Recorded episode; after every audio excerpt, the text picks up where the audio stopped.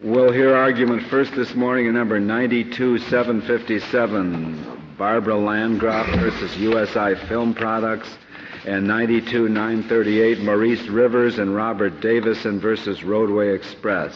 Mr. Schnapper. Mr. Chief Justice, and may it please the Court, the question here is whether Sections 101 and 102 of the 1991 Civil Rights Act apply to the claims in these cases, both of which arose prior to November 21, 1991, the effective date of the Civil Rights Act. With regard to Rivers, the practical question is whether in the future this and other Section 1981 cases which arose prior to November 1991 will be governed by Section 101 of the 91 Act or by this Court's 1989 decision in Patterson, which the Civil Rights Act overturned. With regard to Landgraf, the practical question... I don't think that the Civil Rights overturned our decision. It simply recognized that Congress had passed a statute which was broken and that it ought to be fixed. Well, it's a very fundamental distinction. Well, I'll accept your characterization of it. With regard to Landgraf, the practical question is whether plaintiffs who are injured by intentional acts of discrimination occurring prior to November 1991 can obtain the additional remedies provided by Section 102. If Section 102 is not available, then Petitioner Landgraf, who has established that she was the victim of intentional discrimination, will have no remedy whatsoever. There are two distinct reasons why we maintain that Section 101 and 102... In one of the two cases, Mr. Schnapper, that the right to jury trial is involved, isn't it? If Section 102 applies, then either party could request a jury trial. That's right. And so that's raised in the Landgraf case. In Landgraf. Right. That right to jury trial is inseparable from the substantive right to damages. That's right. That's right. It's only if there's a right to damages that the right to jury trial is available to either side. There are two distinct... And on that point, if the plaintiff prevailed, there would have to be an entire new trial because the defendant also would have a right to jury trial. Is that not so? We don't believe so, Your Honor. The bench trial that was conducted prior to the adoption of the Civil Rights Act established liability, and we believe that under the reasoning of this Court's decision in Park Lane Hosiery, that estoppel by judgment precludes either side. How could it be estopped when the defendant succeeded, won the judgment? You can't appeal from an adverse portion of an opinion if the judgment is in your favor. Defendant, in that case, not being in a position to appeal the judgment in defendant's favor, then, in fairness, must be able to have a whole new trial. Your Honor, in the Landgraf case, the judgment was in the plaintiff's favor. The district judge found that there was a pattern of sexual harassment, and the defendant could have cross-appealed on that issue. What was the ultimate judgment in the district court? I do not think there was a judgment entered for the plaintiff, was there? There wasn't judgment entered for the plaintiff. The court found there had been a violation of the law. Now, and one appeals from a judgment, not from an opinion.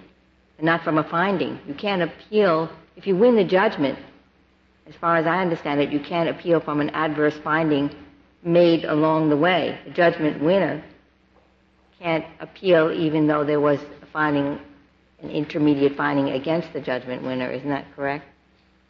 You appeal from a judgment, not from an opinion, not from a finding.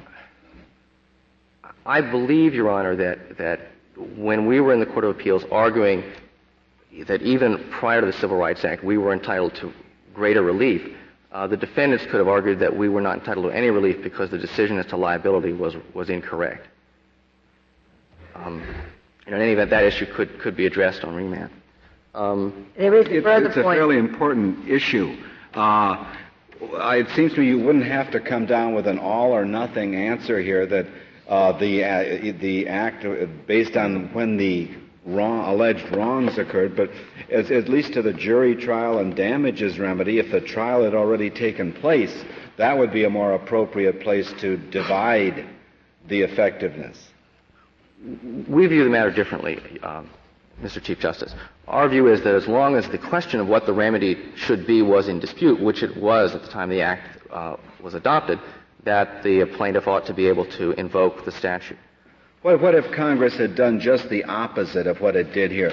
Supposing before the most recent act there had been a right to jury trial, And afterwards, the Congress says, no, there's no longer a jury trial. And the plaintiff had already had a jury trial in which she'd been awarded damages. Would you say then that under the new act would apply and the jury trial would be canceled out? No. Our view is that so long as the right manner of trial, the manner of trial was correct under the law as it stood at the time of the trial, that method of trying a case isn't reopened. I mean, this cuts both ways. In the Landgraf case, the petitioner lost on some issues and won on others. We're not here claiming that we're entitled to go back and retry the issues we lost. But you are claiming you should go back and be able to have a jury trial, are you? Oh, we're claiming we have a right to go back and seek additional relief in the form of damages. If we are allowed to do that, either party could then ask for a jury trial. But it would all... Which they wouldn't have done before the Act was amended.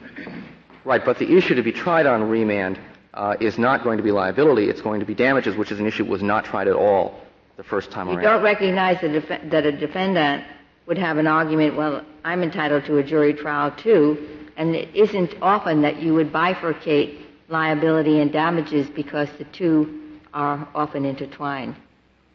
Well, it has, however, happened. This is, in effect, what happened in Park Lane Hosiery, where there was one proceeding properly before a judge in which liability was established, and then subsequent proceedings invoked that judgment. Yeah. Well, there was no judgment. There was never a judgment for the plaintiff in this case. The Court of Appeals affirmed a district court judgment for the defendant, and that's quite different from what was involved in Park Lane. Well, we view the matter differently. Do you have any authority for an appeal from a favorable decision, where a party is allowed to appeal from a favorable decision? I'm not sure whether this precise circumstance has arisen. And I don't want to sidetrack you on that anymore, but I'm not aware of any such authority. Let me also say that it's not necessary in this case, in this present posture, for this Court to address that collateral judgment by estoppel issue. We think that could be dealt with on remand. The broader question here is whether the statute can be invoked at all. I think that's the issue which requires resolution here.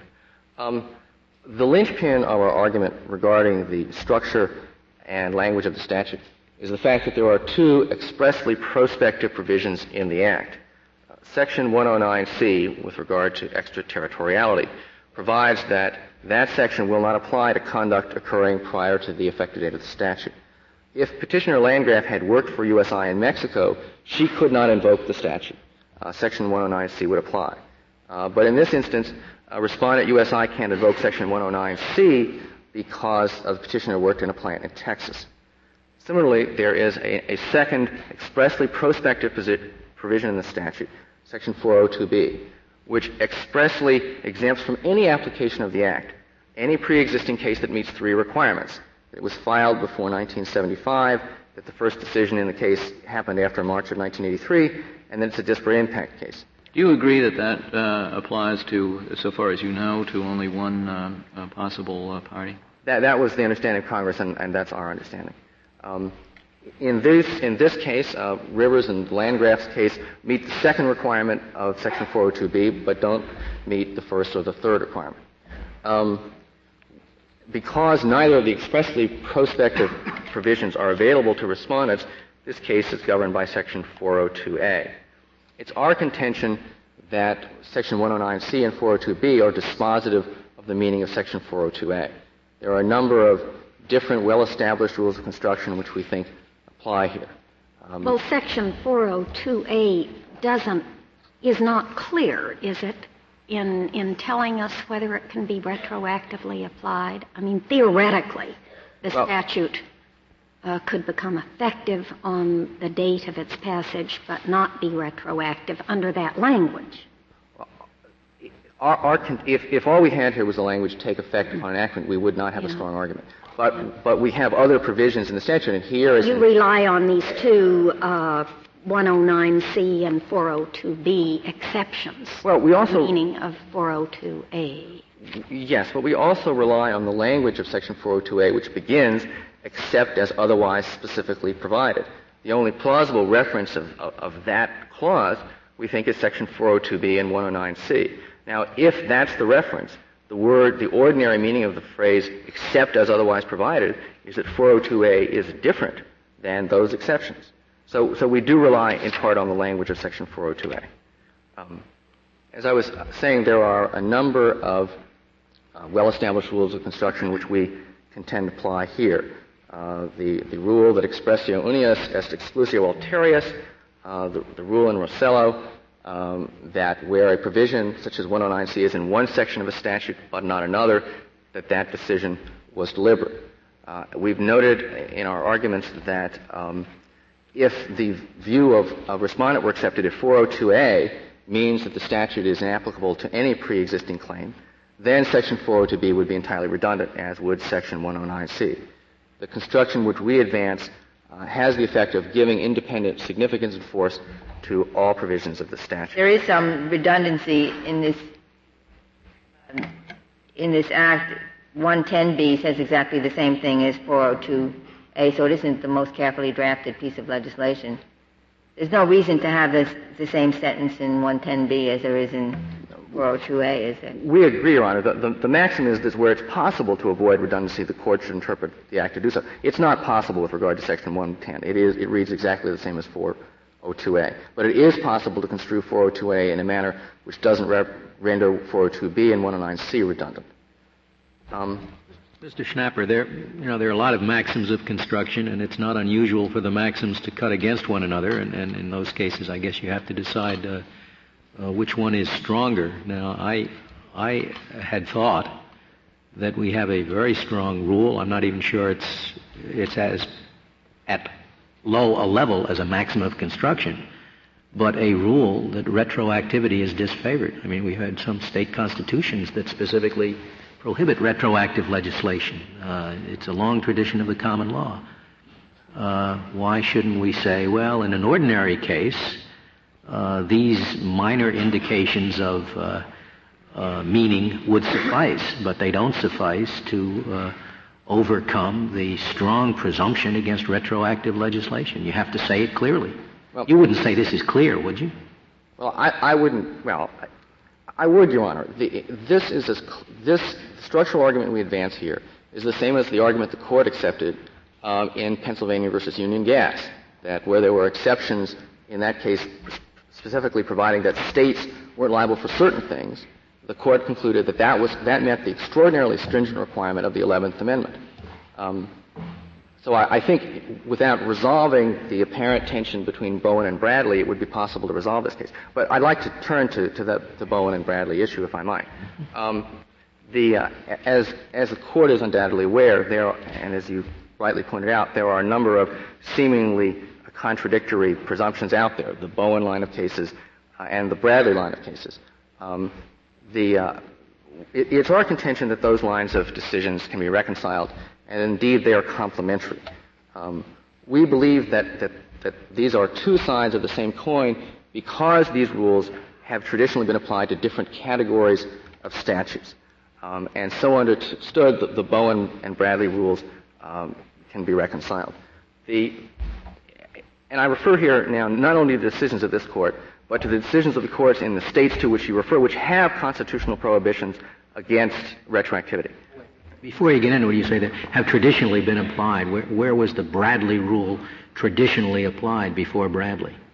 Was it ever expressed before Bradley? Do you have a case that expressed Bradley before Bradley? We've listed a number of cases. The one I think that would be particularly apt here is Sturgis, Your Honor, in which the Court was called upon to apply one of those very constitutional prohibitions against retroactive legislation and concluded that it didn't apply to legislation with regard to remedies and procedures. Your Honor, if I might, I think I'd best reserve the balance of my time. Very well, Mr. Schnapper. General Days, we'll hear from you.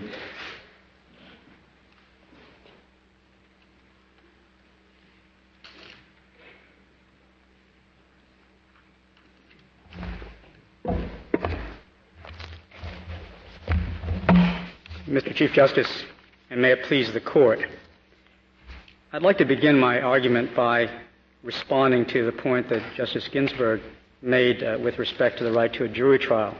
As we've set out at note 14 of our brief on pages 24 and 25, we think that in a situation where there has not been a finding of liability for a plaintiff, the application of this new rule would require a remand and an entire trial, jury trial, on that issue, not merely on the question of damages.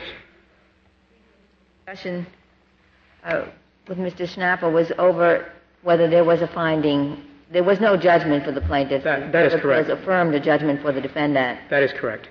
And my understanding is that winners can't appeal from a favorable judgment. That's correct. And what we've offered in our brief is a variety of alternatives that the court might consider in terms of how a trial on remand might be handled by the lower court. I wanted to pick up on my colleague Mr. Schnapper's argument about the Bradley-Bennett-Bowen rule that he began to discuss. As he indicated, we have argued in our brief that the language structure analysis that he provided to the court provides a reasonable inference that Congress intended for the Act, with the exception of 402B and 109C, to apply to pending cases. But to the extent that the court finds difficulty with that, we think that there is one inference that certainly can be drawn from that language and structure analysis, and that is that Congress intended that at least some of the provisions of the 1991 Act would have applicability to pending cases. In other words, the language points in the direction of some applicability to pending cases.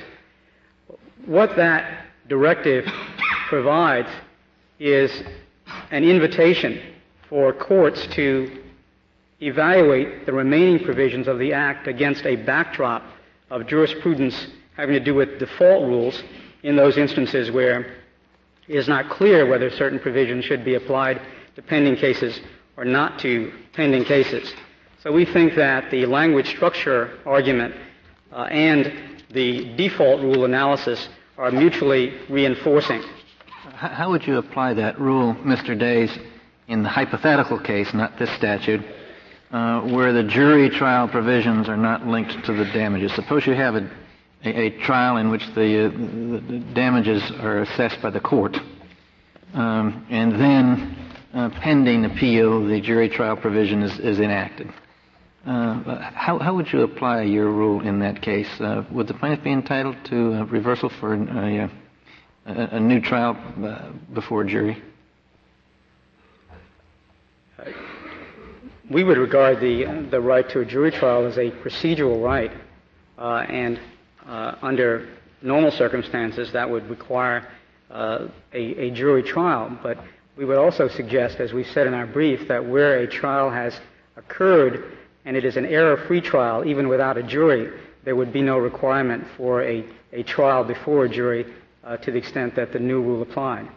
Why do you have to make that exception? Isn't it a more sensible way to simply ask the question that once you've decided that you have a general principle against retroactivity, you still have to ask yourself, what is the baseline for retroactivity? What is the event that determines whether it's being retroactive or not? And it's not being retroactive with respect to most procedural rules simply because the event is the trial. And therefore, any trial that occurs after the legislation uses the new procedure. That's not rendering it retroactive at all.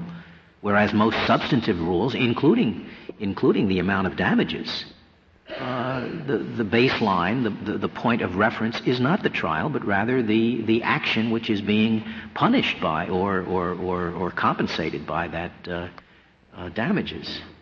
Justice Scalia, that's certainly one way of approaching it, but I don't believe that provides any greater certainty than the rule that we're suggesting, namely that the court approach the issue by looking at substantive changes on the one hand or procedural or remedial on the other. Well, I wouldn't have to make an arbitrary exception to that principle as you have had to make it for your substantive procedural distinction. You make a substantive procedural distinction, but then you say, well, of course, where the trial has already occurred, well, why make that exception? Mr. Days, yes. Maybe we should be looking to the kinds of principles that govern the Erie Doctrine or the Rules Enabling Act to see what types of things could be immediately applied and what couldn't. Does that make some sense? Yes, it does.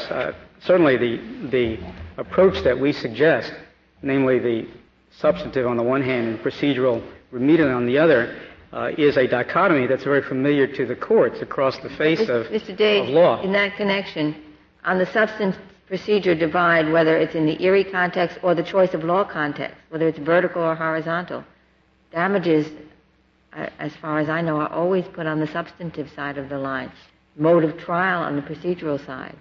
But you are saying that these two travel together, so that the right to damages for the first time for money other than back pay, you are classifying as remedial, non-substantive, and yet in the choice of law context, classically damages are substantive. Our position is that is remedial, that what the statute... Including punitives. I think the situation is more problematic with respect to punitives. Do you have any authority even for compensatory damages being something that one would class as not substantive? Yes, there are decisions in the lower court that have allowed double damages in situations where there was a change in the law, even though... that was not the rule prior to the change in law. I don't have that specific citation, but there is a Second Circuit case in which that was done in a securities matter. Why is that any different from increasing the criminal penalty for an action that's already criminal? Would you say that that's retroactive? The ex post facto law would come into effect when we're talking about criminal penalties. Because it's retroactive. But you say it somehow is not retroactive in civil cases, even though it obviously is in criminal. Well, Justice Scalia, I think we disagree as to what the rule is. You're asserting that the rule is against retroactivity. That's what the ex post facto law is directed at. But I'm talking about in the civil context. And I think that we've shown in our briefs and the briefs of Petitioner that the rule has really been one that makes that distinction between substance on the one hand and procedure and remedy on the other. Mr. Days, I haven't seen any case, at least in this court, where an augmentation of the penalty, of the damages, I withdraw the word penalty, but where an increase in available damages has been applied retroactively. And you told me there is a Second Circuit case in a securities matter, but is there any case in this court where a statute augmenting a monetary toll was applied retroactively to pre-enactment conduct? No, Your Honor. No, Justice Ginsburg. I'm not aware of a case in this court. But I think that there are a number of cases that make the distinction between ousting someone of vested rights or imposing new obligations without notice or an opportunity to be heard, but they have not focused on damages as such. Where new remedies are provided for old wrongs, we read the law as saying that that is not a substantive change. And why is it? Why punitive damage is not a new remedy for an old wrong? We think that punitive damages are more difficult because this court has pointed out in TXO, for example, in Justice Stevens' opinion, that there are requirements of notice that ought to be provided to a person before that person is subjected to punitive damages. We don't think that the same requirement is necessary under these circumstances. That is with respect to compensatory damages.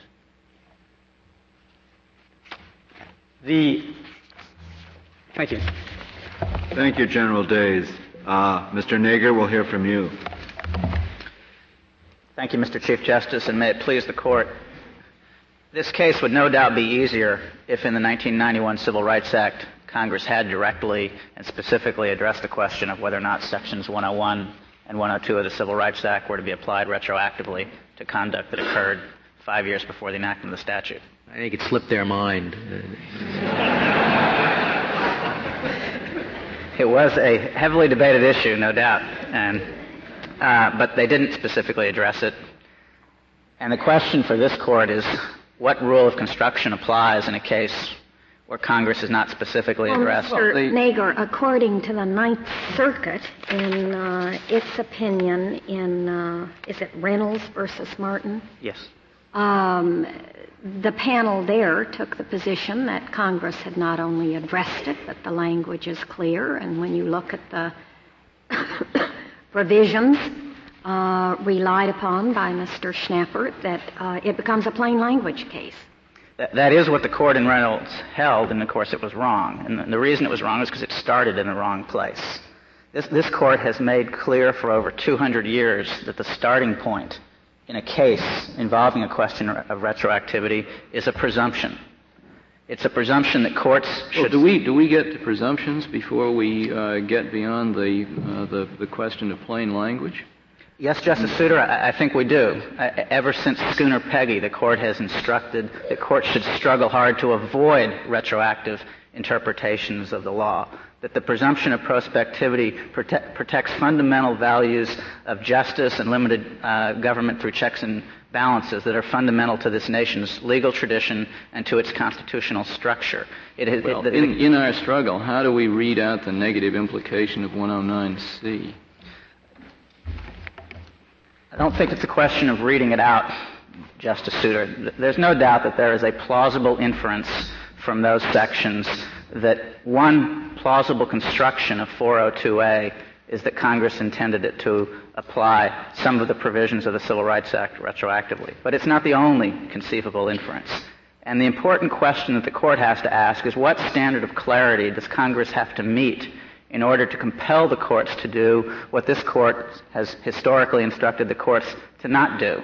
Not apply a statute retroactively. And this isn't the only presumption that this court has. Well, let me, in your response, would you make it, maybe you don't want to make this distinction, if you don't, you tell me, but it seems to me that it's plausible for you to make a distinction between the implication of 402B, which was apparently, it is agreed, intended to have application only to one possible party in one case, which is, I suppose can easily be characterized as just an insurance policy. It's a pretty bizarre example. And on the other hand, 109C, which doesn't have that narrow compass and does not seem to be a bizarre example. I think the Justice is correct in that the two provisions are different. 402B is different because it prohibits both a retroactive application of the statute and a prospective application of the statute. 402B says no provision of this Act will apply to that case. So, for example, Section 1113 of the statute, which creates the right for expert fees in civil rights cases, that provision, absent the way 402B was written, could have applied to the Ward's Cove case on remand with respect to future proceedings. Mm-hmm. And so essentially 402B is a grandfathering provision. Now, again, with 109C is different. It just talks about conduct occurring after the date of enactment. That's what Section 109C becomes applicable to. But we can't ignore either the presumption that I've discussed or the language of 402A itself. That language is ambiguous. I would grant you that in the absence of C, it certainly would be ambiguous, but it is also very clear, as your brother pointed out, that it begins by referring to an exception, so that it seems to have been drafted with just such an exception as 109C in mind, which seems to me, if anything, to underline the implication of C. It seems to me a strong implication. Well, the justices agreed with me that Section 402B prohibits both retroactive and prospective effects, so to the extent that 402A starts with a qualification on its language, it easily picks up 402B without making any reference one way or the other as to whether or not 402A is only a prospectivity provision or a retroactivity provision as well as a prospectivity provision. The important point here is twofold. One is that the language of 402A is language that Congress has used before, and that language has been routinely construed by the lower courts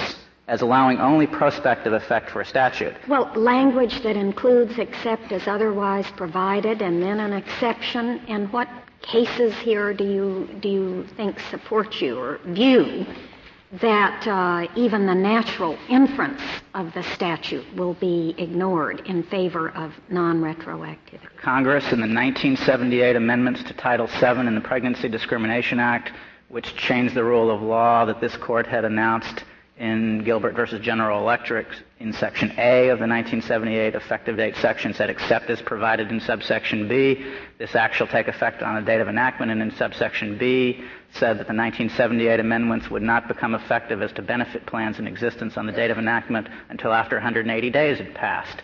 So, and the Second Circuit and one other court of appeals, which is slipping my mind at this point, but it's cited in our brief, construed the 1978 amendments to only allow prospective application of the statute in all respects.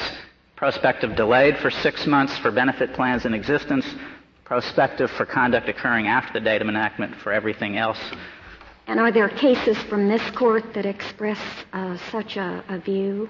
Well, there are cases from this court dealing, quite frankly, with much more complicated and difficult cases. For example, Schwab versus Doyle is a case in which Congress had passed a transfer tax under the estate tax laws, saying that in any transaction whatsoever, that a transfer tax would be placed on that transaction so that a person before their death couldn't reduce the size of their estate. And this court said that while certainly it was one plausible construction of that statute to say that it applied to any transaction that an individual had entered into before their death to reduce the size of their estate, this court said it is possible to read the statute to only apply to transactions occurring after the date of enactment and before an individual's death, and that the transfer tax would only apply to those reduction transactions which reduce the size of an individual's estate. Again, the point here is that this court has historically said the courts should avoid retroactive applications of the law. There is a historic bias against retroactive applications of the law. Mr. Nager, stick closer to home in the context of Title VII. I think your answer was that the Pregnancy Discrimination Act cases did not come to this court. It's the Court of Appeals rulings. That is correct. How about the Civil Rights Restoration Act of 87? What is the language there, and what views have been expressed by the courts on the retroactivity of that act that, made the law different from what it was when Grove City was decided? I have to concede to the Justice that I haven't read the language of the Civil Rights Restoration Act of 87. I do know the Courts of Appeals have split on whether or not that statute could be applied to cases that were pending or concerning conduct that arose before the date of the enactment of that statute. That would be the closest, I think, wouldn't it, to the Patterson situation? No, I think, in fact, the closest to the Patterson situation is the Pregnancy Discrimination Act. The Pregnancy Discrimination Act rejected the rule of law, the interpretation of the pre-existing Title VII scheme announced by this court in General Electric versus Gilbert. And General Electric versus Gilbert, as the dissent pointed out, rejected the unanimous views of 6 court of appeals and the EEOC's position on whether or not discrimination on the basis of pregnancy constituted discrimination on the basis of disability. And Congress rejected this court's interpretation as what the law of this country should be, enacted a new rule of law as provided for a effective date using general language identical to the general effective date language in this statute. And the courts of appeals, applying different methodologies to be sure than methodologies that other courts have applied, because there is some confusion, a considerable amount of confusion in the courts of appeals as to what methodology to apply given the tension that exists in this court's cases, as Justice Scalia has pointed out in his concurring opinion in the Majerno case, but they have all come to the same conclusion, that statutes containing general effective date language, as this statute contains, should be construed to have only prospective effect. Mr. Nager, aren't there two differences between the problem we have in this case, and I'm not sure the answer, and the problem in the pregnancy discrimination case? First of all, that statute didn't have anything comparable to 402B in it. And secondly, that was a one-shot provision. It just had one particular change. Here there are a host of changes. I think, and you've suggested that one might read this statute as contemplating retroactivity for some of the changes, such as the expert witness fee provision and such as the attack on consent decrees. I apologize if I have been unclear, Justice Stevens. I did not mean to suggest that the Civil Rights Act can in any way properly be construed as having retroactive application. Your position is there's no retroactivity, even, for example, on the consent decree provision, that applies only to future consent decrees, not to future tax on previously entered consent decrees. That provision, just like the expert witness fees provision, would apply to any event occurring after the date of enactment, so that if we'd have to go through the specific provisions of Section 108, which is a section dealing with consent decrees. It deals with rights of intervention. It deals with notice issues with respect to consent decrees and the expert witness fee. What example. Is your view on whether it would apply to a future lawsuit challenging the validity of a prior dissent decree on the ground that the litigant didn't have adequate notice? The question is with respect to the applicability of Section 108. Yeah. With respect to that future lawsuit, if the lawsuit was challenging the validity of the consent decree, it would have to meet the requirements of Section 108 in order to be properly filed, because Section 108 sets forth the terms upon which such a lawsuit can be filed. The ground of the lawsuit is that at the time the consent decree was entered, the plaintiff had not had adequate notice. That depends on whether the retroactivity applies to conduct or applies to... And you've picked a tough example, and I'm hesitating not because I don't know the right methodology to apply, but because I'm not looking at each provision of the statute. The retroactivity problem is complicated because there are a variety of provisions in here with respect to which one could at least argue that there is some kind of retroactivity. The point is easily conceded by me. This is not an easy question, even if one knows what the right starting point is. Of course, the distinction between substance and procedure is not a very clear one either, is it? That is true, Justice Scalia. I appreciate that. Before we get into that, would you tell me what is the analog in the Pregnancy Discrimination Act that you're arguing from to Section 109C? To my knowledge, there is no analog. Isn't that the end of the argument, then? No, I don't think so, because one still has to ask. There's still the language of 402A, and there's still the presumption of prospectivity. My first point to you, Justice Souter, would be that negative inferences are not enough. This Court, with regard to both this presumption and a number of... Why not? I mean, you say that. Why not? It seems pretty clear, negative inference. Because this Court's decisions have stated over and over and over again it has to be a clear and unequivocal command for retroactivity that Congress has set forth. Let me use an example. Is the rule that you think we should follow, or indeed that perhaps we have followed, is that a negative inference will never suffice? Yes. That is what we would suggest to the Court, that Congress has to either express... It certainly gets you where you want to go. That's part of my objective. It's not my entire objective.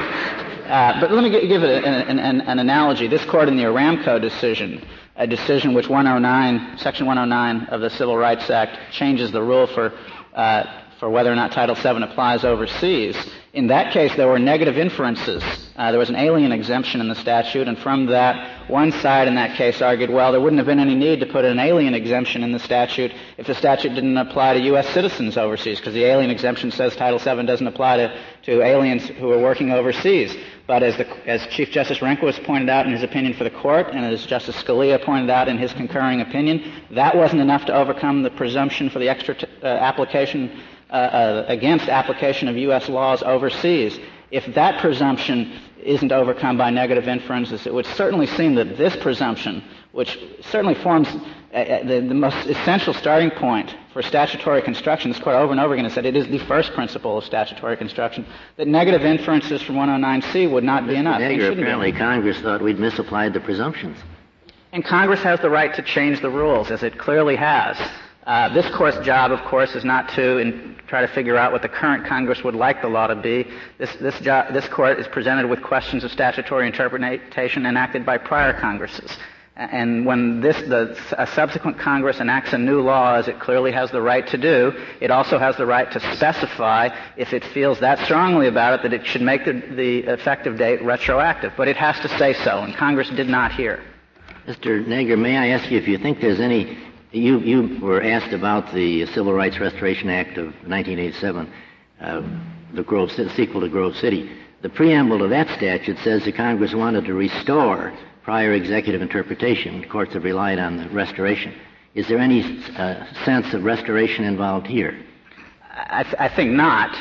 In fact, there were the preliminary bills for the Civil Rights Act of 1991 used identical language to that, to respond to Supreme Court decisions rendered under Title VII and to restore the law to what it was. And if one reads legislative history for whatever it's worth, it does account for some history.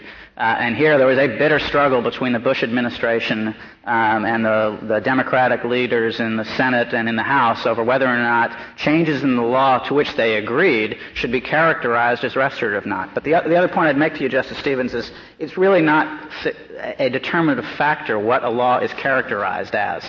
The question should be whether or not Congress is commanded that even a restorative law be applied retroactively or not. It may be that restorative laws are those kinds of laws in which Congress is going to be more likely on occasion to make those, to meet this court's test. But there's no reason to lower the standard just because Congress may on those occasions rise up and say, notwithstanding the fundamental principles of justice that underlie the traditional presumption, notwithstanding our historic suspicion of legislatures enacting retroactive rules, that these are occasions on which other values, that our society has now come to agreement upon, should override the presumption in those particular circumstances. In the case of the 1987 Act, the returns in the lower court are divided. You conceded that. Yes, Justice. And so would you agree that the answer should be the same in this case as it is in that, at least with respect to Patterson and Grove City? The statute itself in 87 said legislative action is necessary to restore the prior consistent, long understanding of what the law was. So in that respect, the two are alike and should logically go the same way. Well, this statute doesn't say that, though. This statute, in fact, does not say it's going to restore the law. It says, in responding to Supreme Court decisions, Congress is going to expand the law. So to the extent we are looking, in fact, at the findings and purposes provisions of the two statutes, they're different. We should also... Are you saying there's a stronger argument for the retroactivity of the 87 Act than of the 1991 Act? Yes, although I'd reiterate the point that I made to Justice Stevens, that Congress's purpose in restoring the law, while it may provide a suggestion of an intention for retroactivity, is not sufficient to create a retroactive effective date. Congress has to say so clearly. And this was the point of the 10th Circuit, which is the circuit that I do remember under the 87 statute, which rejected the call for retroactivity of that statute, even though it had the benefit of the Second Circuit's views and the Fifth Circuit's views in holding that statute retroactive. The point, again, is that the starting point for the analysis is we will struggle hard, in the words of the Schooner Peggy Court, to avoid a retroactive application of the law. That's possible here, and if the Justice will allow me, I'll let someone else argue the conflict in the circuits under the 87 statute, but my reading of those cases would be that I would be taking the same position if I were arguing that statute, except I can't remember the effective date provisions of that statute well enough. That presumption that you're referring to, Mr. Nagar, I gather is not just an interpretive presumption. It's unlike many presumptions, which are just, given no other indication, the normal interpretation is thus and so. This is something of a substantive presumption, isn't it? I think so, although I'm hesitant to, in this particular case, to make distinctions between substantive presumptions and interpretive presumptions. What is the underlying value that makes this presumption so important? Isn't it a concept of fair notice? In part of it is the concept of fair notice. What else is it?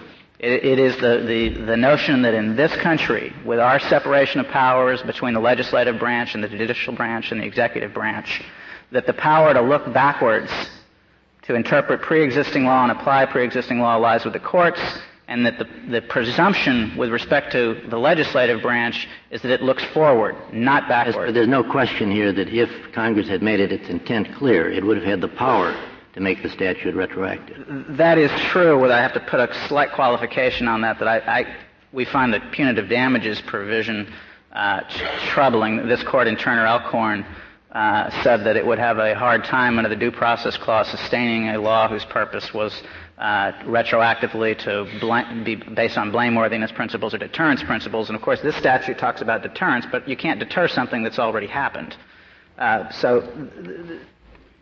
Mr. Negud, you're not arguing, are you, that there would be a separation of powers problem in any application short of attacking a final judgment of a court. No, I'm not. I'm trying to answer the question of where does the substance come from that has led the courts to create this presumption, whether one calls it a substantive canon as opposed to an interpretive canon. And as I have read the historical materials, as I have read this court's cases, it has essentially based it on two fundamental parts of the American legal tradition. The one is that Justice Stevens pointed out, people are entitled to fair notice of the law, they're entitled to fair notice of its sanctions, and that we will struggle hard to avoid the application to them of any law, of any sanction that they haven't had fair notice of. The second substantive background value that has informed the presumption and given it weight, and Justice Stevens, you refer to this yourself in your concurring opinion in the Croson case,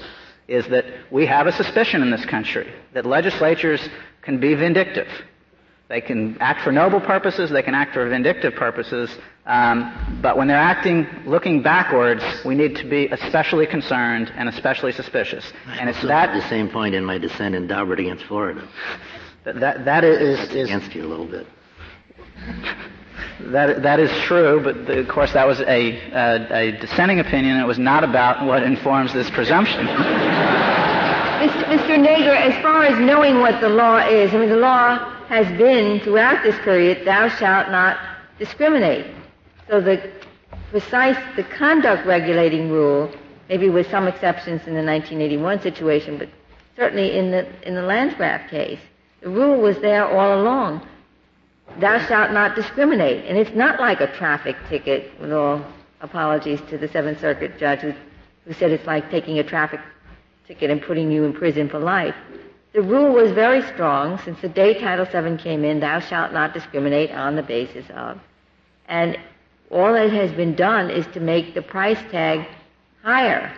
But you're not really suggesting that a defendant would make the calculation that it's okay to discriminate because the only thing I might be liable for is back pay and injunctive relief? I'm not making that argument because I don't think that we need to. I have 3 points to say to you, Justice Ginsburg. To the extent that it was illegal to discriminate either on the basis of race in the Roadway case or to have unlawful sexual harassment in the workplace, the Roadway defendants were vindicated repeatedly in the district court as to not having discriminated on the basis of race. As the justices pointed out, the judgment entered in the Landgraf case was a take-nothing judgment against the plaintiff. But there was a finding that the employer's conduct was in violation of the Act. The finding was that there was sexual harassment occurring in the workplace, but there was also another finding that the employer, USI Film Products, had redressed that situation so that, in fact, the remedy that the 1964 Congress wanted happened. The 1964 Congress, in contrast to the 1991 Congress, wanted to encourage employers to fix the situations themselves. And this employer did that. Maybe not as fast as we would have liked, and maybe the next time it'll do it better. And no doubt one of the effects of the 1991 statute, because I now have clients calling me, asking me to put on sexual harassment training seminars that we didn't used to put on for our clients, is for them to increase their training efforts, increase their monitoring efforts, increase their education efforts, so that they can train their employees both not to discriminate on the basis of race or sex, not to have sexually harassment workforces, to respond effectively to employee complaints. But please do remember that the employers in this case have not been adjudicated of violating any law, discriminating unlawfully, and in fact, it's always, not always, but in these two cases, as it is in many cases, these are cases in which the employers are simply being held vicariously liable. And there's no doubt that the 1964 Congress understood and the 1991 Congress understood that the level of the sanctions that are attached to the law inform the judgments made by American employers as to how much money to put into the investment to ensure that other people don't discriminate. Discrimination is wrong. It's illegal. When it's found to have occurred, as it has not been, there's no judgment finding any discrimination in either of these cases. There are factual findings in the Landgraf case. I concede that sexual harassment existed in the workplace, but there's also a finding in the district court opinion affirmed by the Court of Appeals that the human resources manager responded to that situation and fixed it. I'd like one final point to make to the court. This was a political compromise. As Justice Scalia pointed out, this was not an issue that slipped through This was vigorously debated, and there wouldn't have been a Civil Rights Act but for the fact that Senator Danforth and Senator Redmond and Senator Domenici and six other moderate Republicans said, if we're going to have a civil rights bill, people are going to have to make some compromises. And they forged a compromise, and they ended up with ambiguous statutory language, and they ended up stitching together a few bills that, as Justice Ginsburg has pointed out, contain redundancies that we can't get out of the statute any way we read it, no matter what presumptions we apply. And we had a lot of self-serving floor statements. If what Congress needs from this court is clear direction. What is the rule that the court is going to apply when Congress doesn't say whether or not it intends retroactive effect of the law? Congress needs a rule that it can understand, that's simple to apply, and so do the lower courts. They're in terrible confusion. And if respect for the compromise that was struck in 1991... But Mr. Nager, it is perfectly clear, isn't it, that if they had made their intent perfectly clear, we would have followed it. So they have a clear rule already. That's true, but there's also... If we'd said in different language, you think they still might have just compromised this way? Justice Stevens, there are clearly floor statements from people on both sides citing different decisions coming out of this court to try to create essentially a manipulated record for the lower court. But each side well knew that if they put in language as they had in the 1990 statute, there wouldn't have been much of a problem. That's true. But I guess it's clear that if they make it clear, we will follow it. But it isn't clear that if they don't make it clear, we won't follow it. That's true, too. And that's what the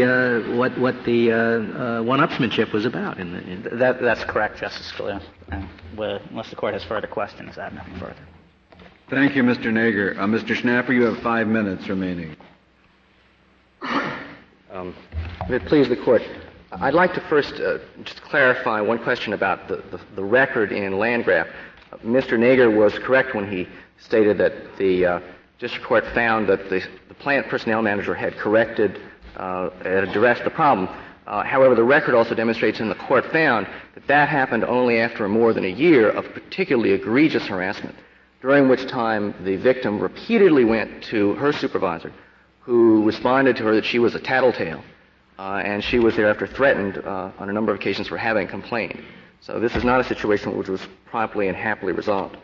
Secondly, with regard to Justice Stevens' question about whether Congress understood that it was restoring the law to where the lower courts at least had understood it was, in Appendix F to our reply brief, we list 85 statements by members of Congress, both Republicans and Democrats, using the word restore or similar language to describe what the statute did. Does that go for all the decisions? This one concentrates on Patterson, but what about Shaw against Library of Congress? In general, those cases, those remarks don't distinguish among them. Some are specifically about Patterson or other cases, but generally they're about all. So you would be making the same argument if this particular problem before us today was the Shaw problem, even though that involves yet another maxim about sovereign immunity and waivers strictly construed. The Solicitor General, I believe, had a caveat about that. He did. You don't share that. We do not. I'd remind the court in this. I'd add to the list of battling presumptions here another one in this court's recent decision in Franklin versus Gwinnett County, and it's one of those clear statement rules that crop up repeatedly. We presume the availability of all appropriate remedies unless Congress has expressly indicated otherwise. Well, here we are. We're seeking the remedy of damages. Seems to me that's a presumption that applies here as well. We disagree with respondent about what the reach and the rationale of the presumption referred to by Justice Scalia is. Our view is the same advanced by Mr. Justice Stevens, that it's to protect good faith reliance interests. The respondents at page four of their brief, referring to the monetary relief that might be available, say that citizens have a right to have not only warning of what the law prohibits, but also its sanctions, so that they can avoid those sanctions if they wish. As Justice Ginsburg pointed out, compliance with Title VII was not optional. This isn't a licensing fee that says you can violate if you're willing to pay the cost. Well, but especially when you're dealing with a statute that imposes vicarious liability, that is to say, we're not talking about employers who personally discriminate. But the issue is, how much effort must they expend to be sure that none of their employees is guilty of such discrimination?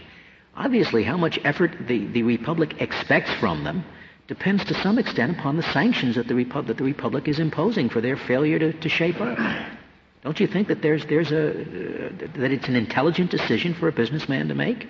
With all deference, Your Honor, we don't believe that is what ordinarily goes on in the business community. Most employers, most businessmen, with regard to any statutes, take those statutes very seriously and comply with them. And don't make calculations about whether it's going to be a $20,000 verdict or a $30,000 verdict.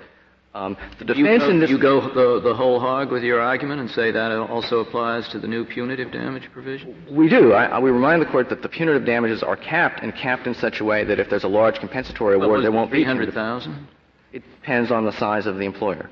And punitive damages, I would raise somewhat different questions.